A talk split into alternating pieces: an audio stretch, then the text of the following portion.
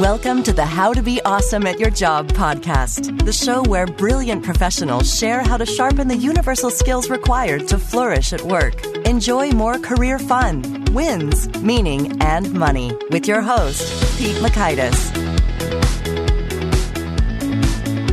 Hello, and thanks so much for joining us here for episode 305 with Kristen Hadeed. I think you'll really enjoy this conversation because Kristen is just so open and honest about her mistakes and how she learned from them. It's endearing and powerful and just so much good stuff. So you'll learn one, when and how to deliver critical feedback, two, the detrimental effects of praise, and three, the power of vulnerability to grow an inspired workforce. So if you'd like to check out the show notes or the transcript or the links to items that we've referenced, you'll find that over at awesomeatyourjob.com slash F305. Now, here is Kristen's story. Kristen Hadeed is the founder and CEO of Student Maid, a student powered cleaning company in Florida. She helps organizations make a lasting, meaningful impact on people by creating environments in which they thrive. Her first book, Permission to Screw Up, tells the stories of her biggest mistakes in leadership. She hopes to inspire other leaders to share their perfectly imperfect stories of success, to empower people with the knowledge that even if they screw up, they can still make it. Kristen and Student Maid have been featured in news outlets including PBS, Fox Inc., NBC, Time, and Forbes. Her first TED Talk has received nearly 3 million views on YouTube. So thanks to Kristen for sharing some time with us, and thanks to our sponsors. Check them out. Working remotely can be a challenge, especially for teams that are new to it. How do you deal with your work environment being the same as home while staying connected and productive? And then there's your newest coworker, the cat. Well, your friends at Trello have been powering remote teams globally for almost a decade. At a time when teams must come together more than ever to solve big challenges, Trello's here to help. Trello, part of Atlassian's collaborative suite, is an app with an easy to understand visual format plus tons of features that make working with your team functional and just plain fun. Trello keeps everyone organized and on the same page, helping teams communicate, focus, and connect. Teams of all shapes and sizes at companies like Google, Fender, Costco, and likely your favorite neighborhood coffee shop all use Trello to collaborate and get work done. Try Trello for free and learn more at Trello.com. That's T R E L L O dot com. Trello dot com. Here is Kristen. Kristen, thanks so much for joining us here on the How to Be Awesome at Your Job podcast. Thank you for having me. Oh, I think we're going to have so much fun here. And uh, first, I want to hear the tale. I understand that one time you actually cleaned Tim Tebow's house while in college. And did you bump into him? You didn't know who he was? What's the story here? So I am the worst Gator football fan ever. I went to the University of Florida, which, you know, is a big school, cares about football. And yes, I cleaned Tim Tebow's apartment several times and I did not even know it was him. so he's a student there. He was a student, yes. And that was when he was, you know, we won the national championship. I mean, I should have known who he was, but nope, no clue. Well, so he's living large, you know, college student having someone clean his house. yeah, I'd say so.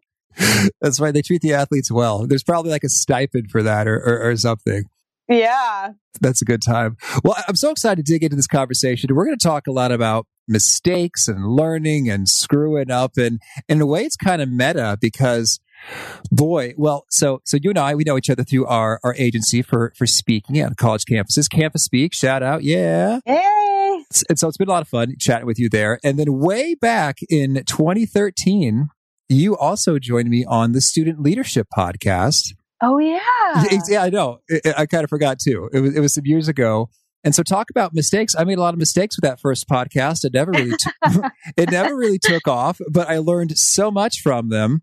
And so I think we're going to have a better conversation this time around, and uh, it'll reach about 100 times as many people. There you go.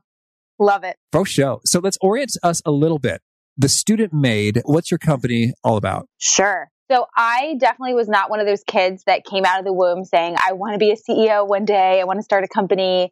Now, I was super lost in college, changed my major nine times, finally ended up with finance because I had heard that you could make a lot of money working on Wall Street. I didn't even know what that meant, but I thought I could figure that out because to me at the time, success was about making a lot of money. And I used to go to the mall all the time when I was in college and window shop because I could not afford to buy anything. And I just so happened to go to the mall this one day. I fell in love with a pair of jeans that I could not afford. And it sounds so silly, but my company started because of this pair of jeans. They were $99 And I thought, what is something I can do to just make 99 bucks and buy this pair of jeans and just call it a day? And my first idea was to put an ad on Craigslist to clean someone's house. And a woman hired me it was a disaster. Oh my, how so? I, well, I had no idea how to clean, and she, she had a mansion, and uh, I told her it would take me two hours. I didn't have any supplies. I, mean, I only had like a sponge and a bottle of Windex to clean this four thousand square foot house, and it took me seven hours, and I wasn't even done at the seven hour mark. It was just she, she was like, you need to leave because it was dark outside and, and she'd already put her kids to bed. It, was a disaster, but she paid me and then I bought the jeans and then she actually called me back and said, I really need help. And she, she joked and said she could teach me how to clean. And so that's how the, the whole thing started. I cleaned her house every week. She told her friends about me. I forgot to take the ad down off of Craigslist. And then in college, as I, you know, every year I kind of I gained more clients, but I never thought this would be my career. So the turning point really happened right before my senior year. I got this big contract to clean hundreds of empty apartments. And, and so it was just it was, you at this point. It was just me. Maybe I had a couple people helping me, but they weren't, it wasn't a serious business. You know, this was just like a side gig. So I got, I get this contract. It's 800 and something apartments. They're filthy. I hire 60 people to help me with the work. And these are all college students who I hired. I have no idea how to lead a team of people. I don't have any real business experience. So I, I have no idea what I'm doing. I'm terrible leader a couple days into the contract, 45 of the 60 people just walk in and quit, like on the spot at the same time. Uh, so it was like a, in unison, like a group oh, meeting, or, or it how should have been or... the movie. It was yes, it was like I was sitting in this air conditioned clubhouse in the middle of the complex w- with my feet propped up, eating a Caesar salad. Right before they walked in, I remember thinking to myself, "This is so easy. You know, maybe I could be an entrepreneur. This is I, I like this because I was doing nothing. I was just sitting in this room." doing nothing. And they walk in, and um, I know something's wrong because they're whispering, and I can hear someone saying, "Do it, do it, do it," and so I know in my gut something really serious is about to happen. And then, and then one just stood forward and she said, "We quit." And I remember, I mean, I was so shocked. I couldn't even process what had just happened. And it's so funny to me that I had no clue. I, I, remember thinking, why are they leaving? But now looking back, no, of course they wanted to leave. And the work was absolutely horrible. You're cleaning empty, filthy college apartments. And then you have this leader who doesn't seem to care about you at all, who's sitting in the air conditioning with her feet propped up, eating lunch and scrolling Facebook. Of course you want to quit. Oh, understood. So was there like a speech or did they, did they lay out their grievances or they just said, we, we quit? And then they, no, it's, it's done. We quit. And they turned around and they walked out and I was shocked. Then it turned to anger. You know, I was thinking, how could they do this? I'm paying them and and there was so much work to do. And I only had 15 people left. So I ran and I found those people and I told them what happened. And they weren't really surprised. And I, I mm. said, well, you know, what can you help me figure this out? We have to get them back. And so I, I think they wanted to help me because it sounded more fun than cleaning, not because they really wanted to help me. But They're like, oh, this they, is a juicy drama. I want to be part of this. then someone had this idea to call an emergency meeting at my house that same night and that the way we would get everyone there is by promising them an early paycheck because the way that it was is you'd have to wait the whole three weeks to get your paycheck. But if they came to this meeting that night, they would get it that night. It was a great idea. Everyone showed up. And I just, I was just honest. I said, I'm, I've never done this before. I don't know what I'm doing. I don't even know what I did wrong. And I was, I was honest about how scared I was that we had all this work, that I didn't know how we would get it done. And and I think I just I became a human to them, and I think they realized that I I was a good person. I just didn't know how to be a leader, and so one kind of said, oh, "I'll come back," and then it was a domino effect. Another was coming back, and then next thing you know, they're all coming back. And I always say that that changed the trajectory of my life because it made me really obsessed with learning how to be a better leader. And most importantly, learning how to build a company where people really, really wanted to be and they didn't want to walk out.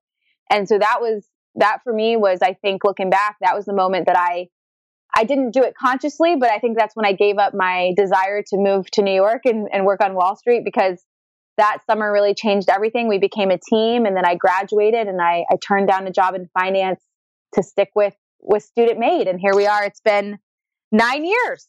That's so cool. And congratulations to you. And so you share these tales and these lessons learned in your book, Permission to Screw Up. Why that title? So it's pretty funny. I always wanted to write a book, but I never knew what I wanted to write about. And the way I got my book contract was kind of a backwards way. I was giving a talk, my publisher was in the audience, and I just so happened to be speaking about millennials at that event. And so my publisher says, I want you to write a book. And I started writing about millennials because I thought that's what he wanted me to write about. That's what I had just spoken about. And when I finished the book, I didn't like it because I, I, and I didn't actually finish it. I you know halfway through I said this is not everything I'm writing about applies to all people, not just millennials. So I, I, I threw that version away, and then I started to write about Student Maid and just the journey of leadership, and it was empty. And I, I went to dinner with a friend who's written several really great books, and I asked him, I said, "How do you know when you're writing the right book?" And he said, "In my experience, the right book is the one that's really really hard to write." And so I thought about that. And the book I was writing was not hard. And so I, I, changed my thinking to what would make it hard.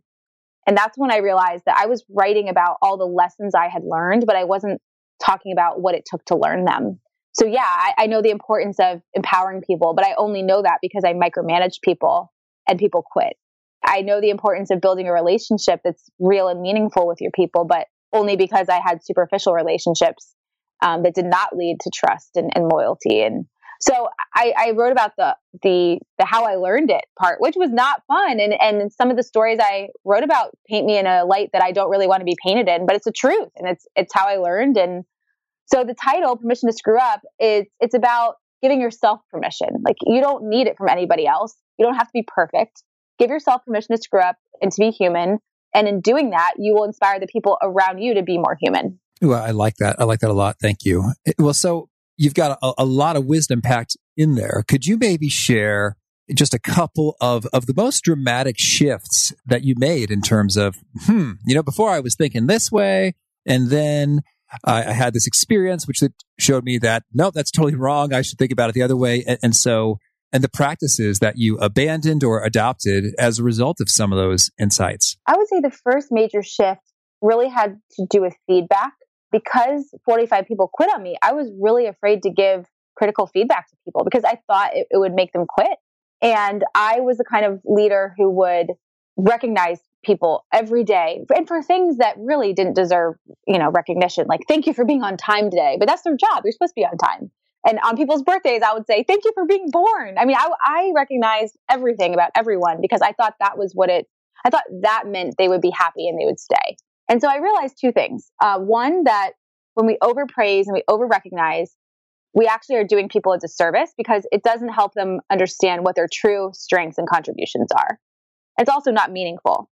But number two, when we avoid feedback that really needs to be given, the critical feedback, the, the kind of feedback that really helps people grow, we're hurting them because we have this opportunity. We see a way that they can be better and we don't speak up. We're, we're hurting their growth and their development. So there was a student I had who um, I she she did a couple of things. I mean, things that were really bad, like trying on a client's high heels and um, what did you doing? What to the high heels? trying on a client's oh, high heels. Oh, just putting them okay. Yeah, or like um, playing "Mary Had a Little Lamb" on a client's antique piano that clearly is off limits, and just stuff that would get under my skin. And every time I would hear about something, I would say, "Okay, I'm going to confront her," and I never did. And then I finally got the courage to do it and I did it in an email.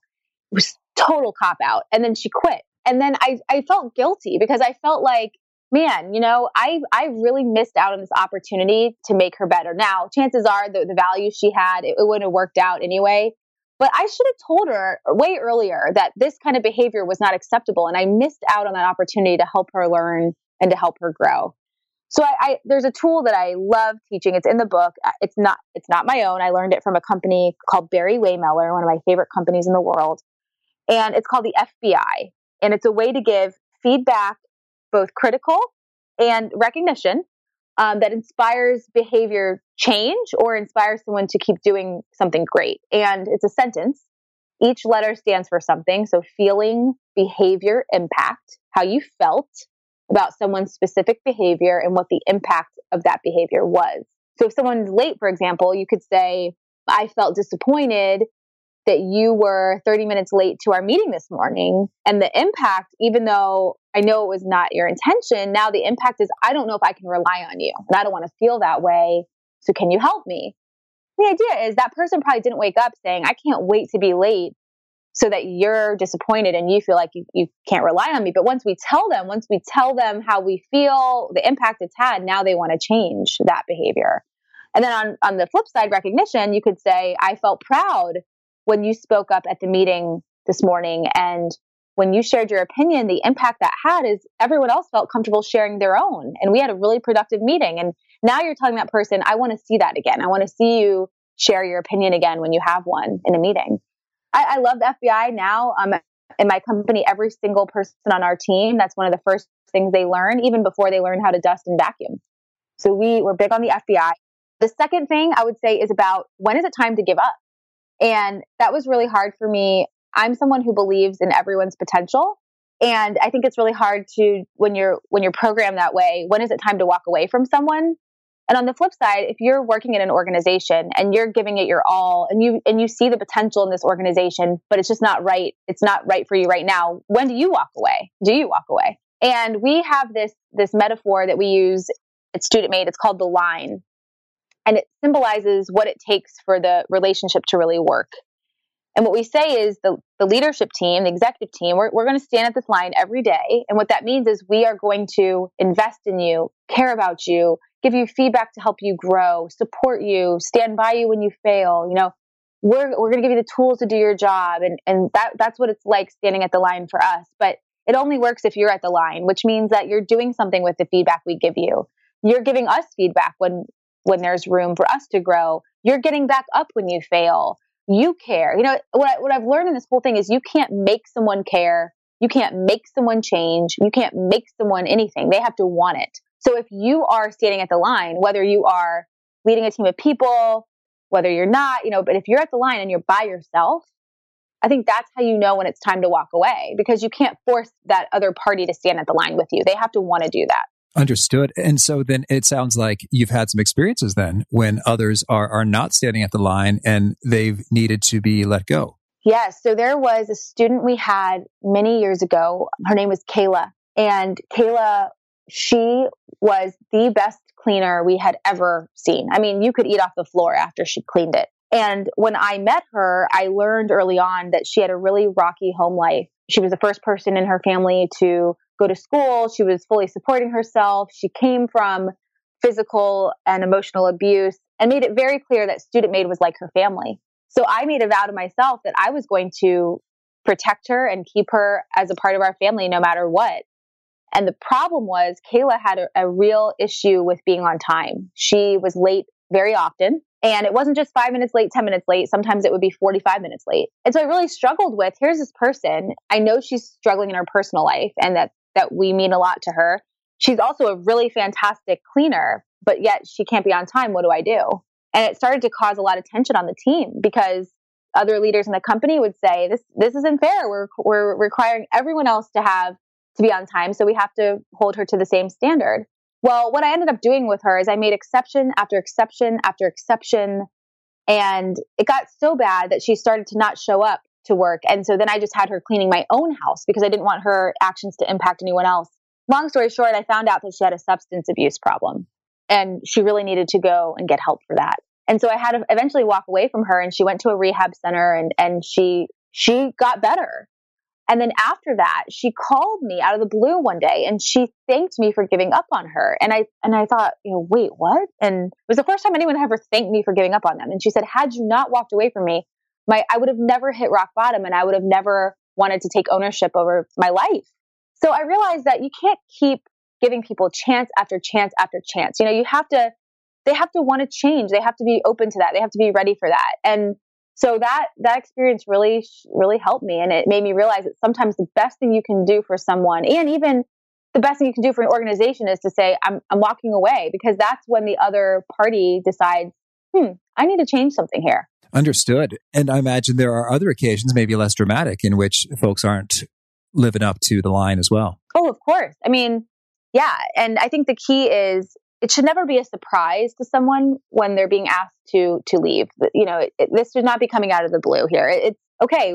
We've talked about this. We've made a self improvement plan. We've identified what happens if the if the plan doesn't work, and now we're here. And so what we find in our company now is that people don't we, we usually don't have to ask anyone to leave. It's they come forward and say, look, I know we, we had this agreement for this plan. I didn't do my part. And so now I know that I, I have to walk away. Yeah, that's powerful. And I guess I'm so intrigued by some organizations in which there are some that have a really strong performance culture and expectations and, and clarity and, and folks who just clearly need to go and, and go. And then others that just sort of seem terrified of, of lawsuits and their hideouts and stowaways and, and just severely underperforming folks who are remain and, and there is no like, termination just out of a, a terror of, of, lawsuits. What's what's your take on that? Have you had to deal with lawsuit issues, or it's just been pretty smooth? Or how do you think about the risk liability side of it all? Well, I'll just say this: you name what could happen in a business, I have been there. I got the t-shirt, you know, I've done it all, been through it all. But I think when you're operating out of fear, that's a problem. The route that I take is let's never get to that point where there is fear. So I think it starts at the beginning. You know, are you hiring people who really embody the values? And then do your people feel empowered to speak up when they notice that there's someone on the team who isn't living the values? And how can you make sure that, that those people aren't really a part of the company for too long? And and then, like I said, the, the feedback should be regular. It should be ongoing. It should it should never be a surprise that this person is letting the team down. But yeah, I think you have to live. I think you have to if if there's someone who is not standing at the line or they're hurting the organization, they're hurting the team, they aren't ethical, they're not living the values, they have to go. And your fear of a lawsuit or whatever it may be cannot trump that because the message you're sending to everyone else in the company is actually the values that we say are so important aren't that important because we're letting this person stay on the team. And so so you have been sued. Oh yeah. I mean, yeah. But the story I think of in that, when you said that, there was someone I had on in the, on the team who I knew was stealing. People had come forward and told me, and I was afraid of her. I was afraid that if I confronted her, she would sue me, which is so backwards because it's like she was stealing from the company. Oh my goodness, you know? What, what am I afraid? But I let her stay on the team. I was afraid to confront her. And the way that she was stealing, she was adding time to her payroll. So she was exaggerating her hours. And what ended up happening is she t- she would go to newer people who didn't really, you know, who who were just brand new, and she would kind of bully them into lying about their hours so that their hours would match hers. Oh, because they're partners, right? Yes, they're partners. The toxicity spread to so many people. So many people exaggerated their hours. I ended up having to let them all go. Had I just dealt with the with the problem the first time I heard of it, you know, it would have never grown into that. But that, I mean, that was a huge mistake I made, and it cost. And then all the people who came forward and said this is happening and then they watched me do nothing about it. I ended up losing those people because they didn't want to work with a company where the values and everything we said we st- we stood for, we actually didn't.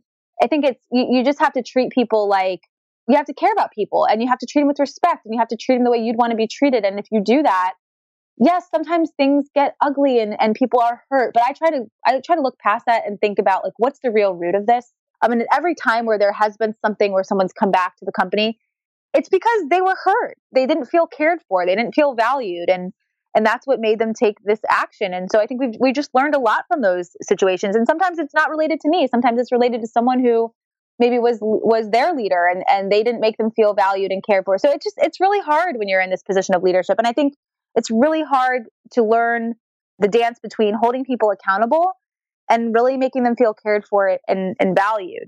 And until you figure out what that balance is, you know, you're going to mess up.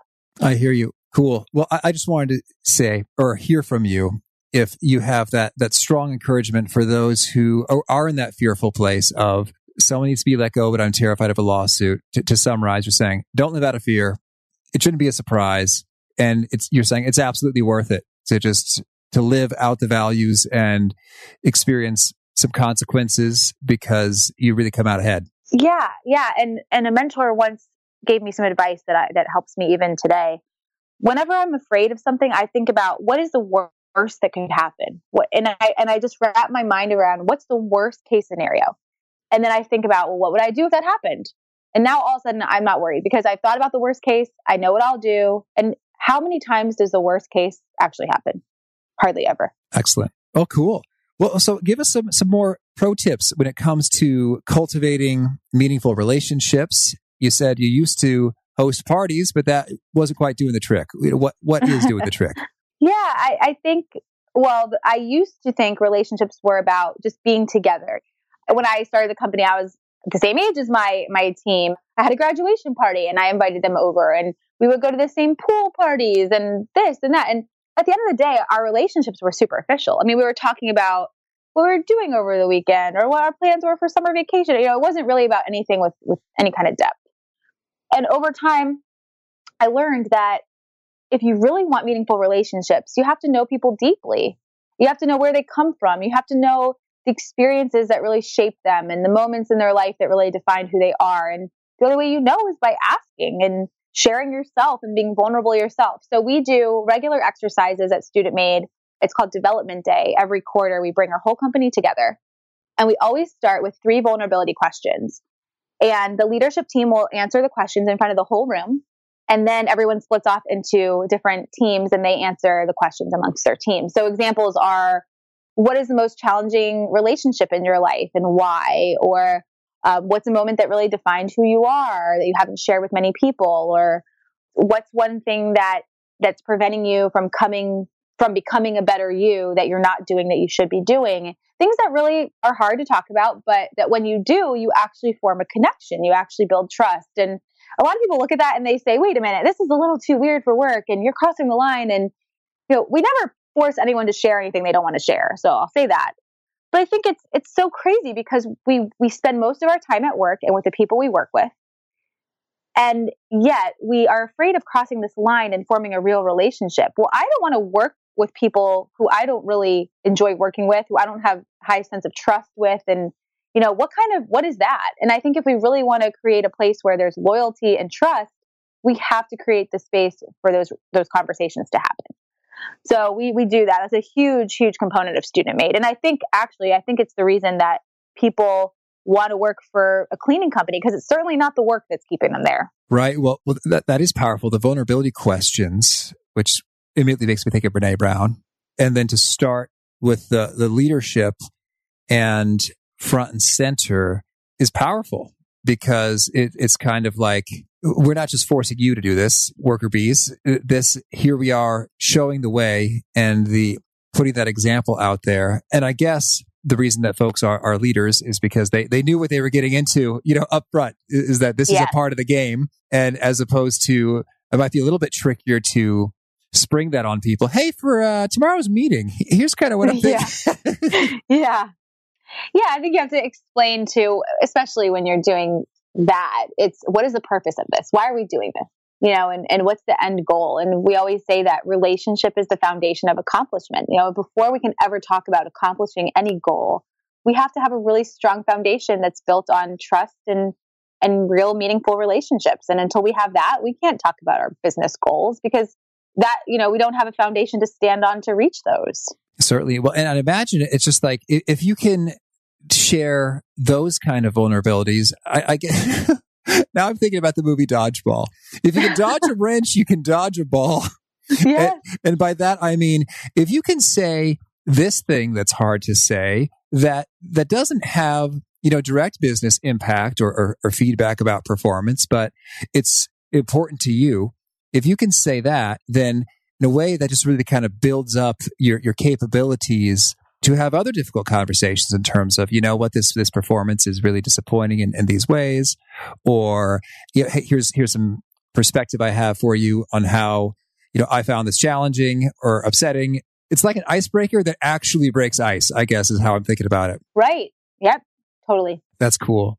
Well, so now as a result of sort of all this stuff, you've got some impressive retention rates for your workers as compared to, I guess, the cleaning industry at large. Can you share just a little bit of sort of where you're sitting versus the industry norms and uh, any other kind of elements of the secret sauce you think are behind that? Yeah, the, the cleaning industry has a, oh, such a high, I mean, turnover rate. 75% is the average. So that means in, in one year, 75% of a workforce will, will not be there the next year. Right. All right. And because of that, the customer turnover is also equally high. 55% is the average. So that's hard. But then you add in that in our business model, we hire primarily students, not all students. If, if you're a fit for our culture, you're getting a job, but most of our team members are students. So they come with not a lot of job experience. And then the average profit margin of a cleaning company is only 15%. So you, you can't really afford to pay people much above minimum wage. So you've got hard, exhausting work, can't afford to really train, develop, you know, you don't have a lot for that. And then you have people coming into my business with hardly any experience. It's a huge challenge, but we really evolved early on from being a cleaning company to a company that is centered around growth and leadership.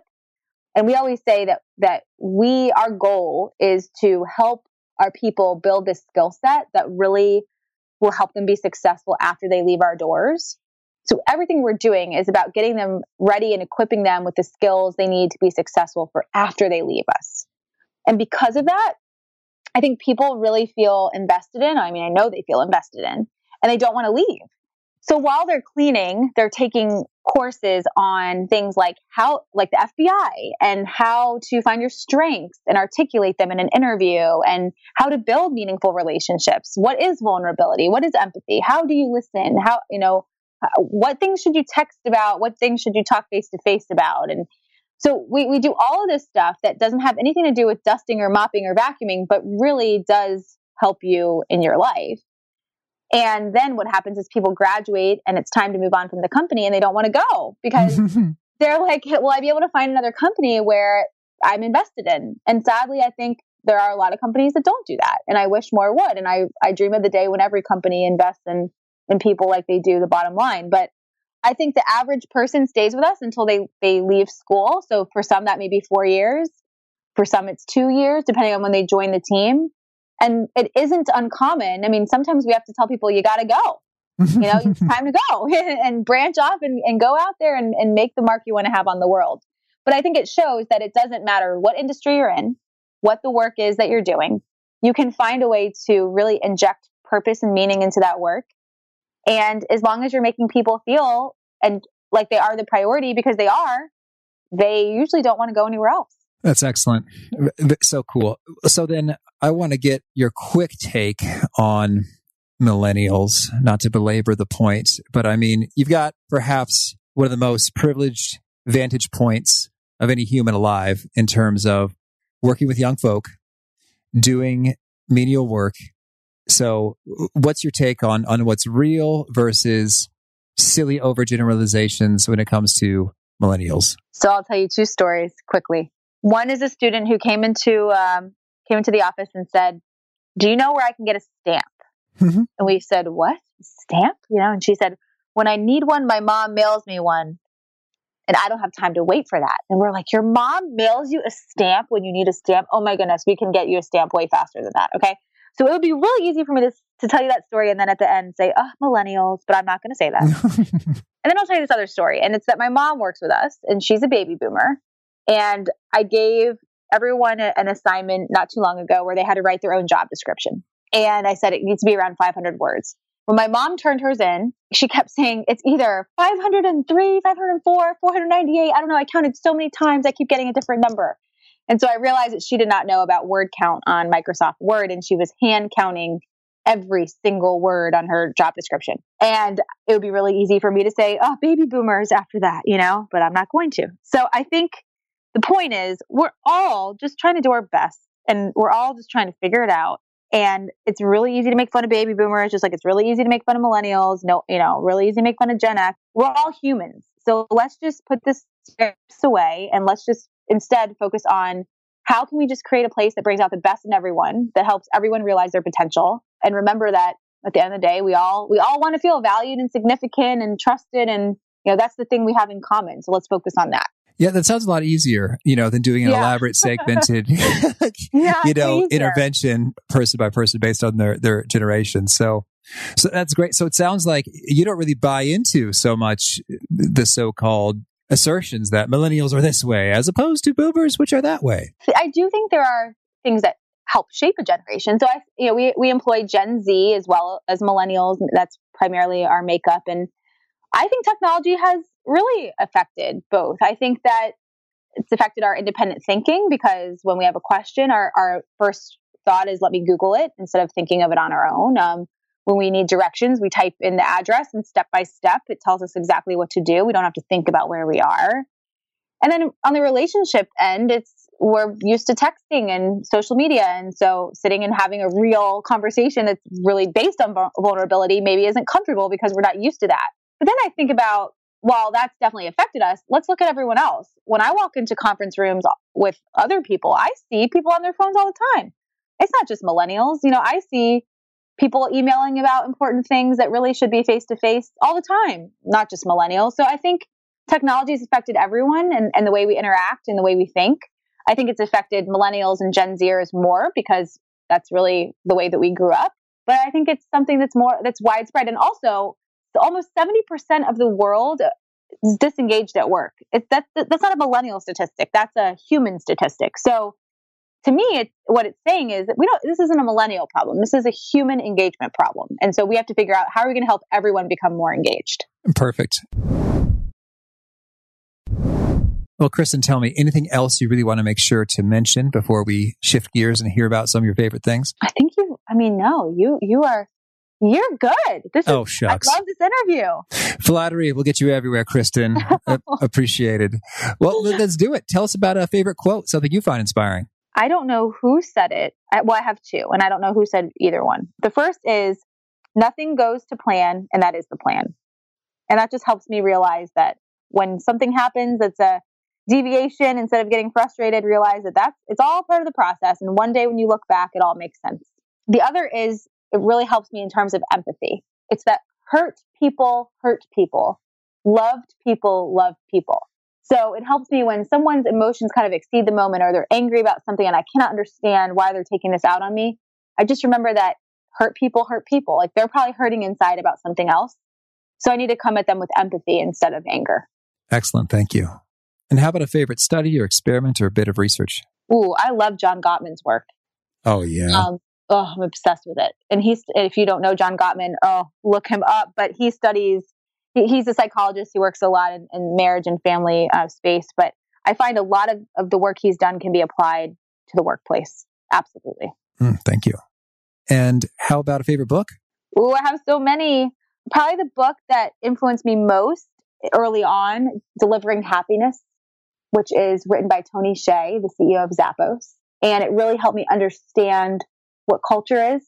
And that is that it, it's, it's not things like the, having the cool office and a ping pong table and beer on tap, that it's really about how people feel. And then it got me thinking, how do I want people to feel and how do I help them feel that way? And how about a favorite habit, something that helps you be awesome at your job? I'm sorry. Scratch it. Hmm. A favorite tool, something that helps you be awesome at your job. I don't know if this is a tool. I guess it's more of a habit, but every night before I go to bed, I think about what are the three things I want to accomplish tomorrow. And I just, I'm really clear on that because during the day, there's so many things that happen that take you away from important stuff. And so I just, I think the night before identifying what are the three things that if I accomplish these, I'll go to bed feeling like today was a win.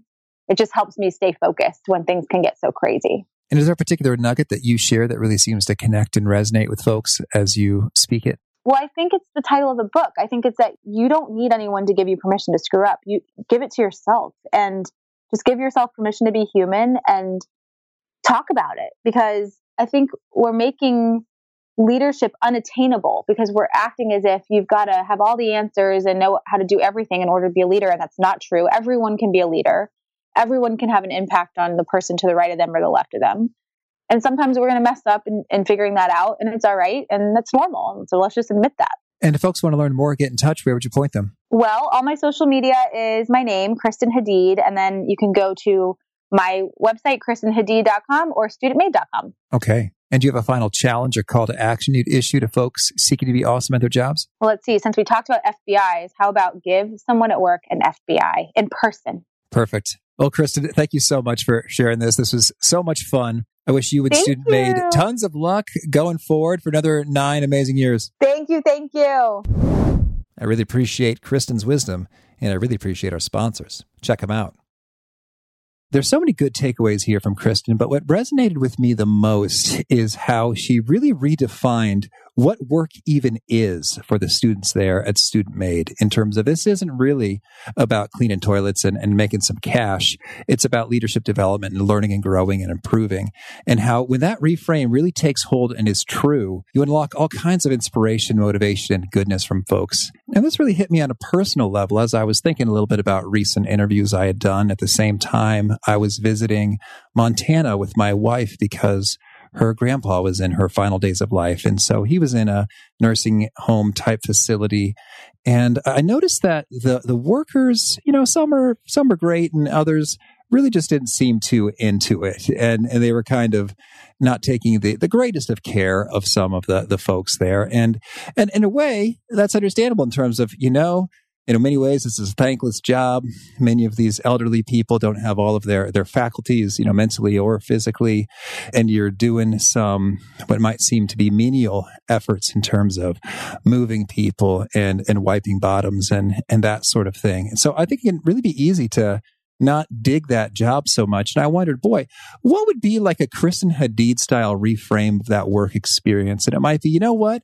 When we work here, what we're all about is learning to become the selfless, compassionate, kind human beings and growing into that loving, powerful force. And I think that could really attract a lot of folks there and, and get them all fired up to, to do the work that they're doing when it seems kind of menial or like a hassle or a drag at times. So I don't know if such an organization exists when it comes to to caring for folks and, and getting really explicit about this is what we're about. But it struck me as a, another way to unlock that same force. So, so what is it for for your organization, your team or group? Is it about the learning? Is it about becoming compassionate, caring human beings? Is there a, a larger, bigger, this is the thing that is transforming me when I do this work that could unlock all this kind of goodness. So just something to think about. And maybe someone will start some really cool organizations as a result of, of what they're hearing or reimagine their team and the work they do. So anyway, that's how that hit me. Hope it hit you in some other powerful and profound ways that make an impact for you. And again, if you want to check out the show notes or the transcript or the links to items that we've referenced, it's over at awesomeatyourjob.com slash ep305. If you haven't already, I hope you'll push subscribe. You'll hear from our next guest. It is celebrity Dr. Mike Dow, and he has a few pointers for how to unlock all the more energy, brilliance, mental sharpness to flourish at work each day. Hope to catch you there. Peace. Thanks for joining us for today's episode. To get the most out of this conversation, visit awesomeatyourjob.com to find today's show notes, transcript, and infographic summary cheat sheet. For more entertaining professional skill sharpening, be sure to subscribe to catch the next episode of How to Be Awesome at Your Job.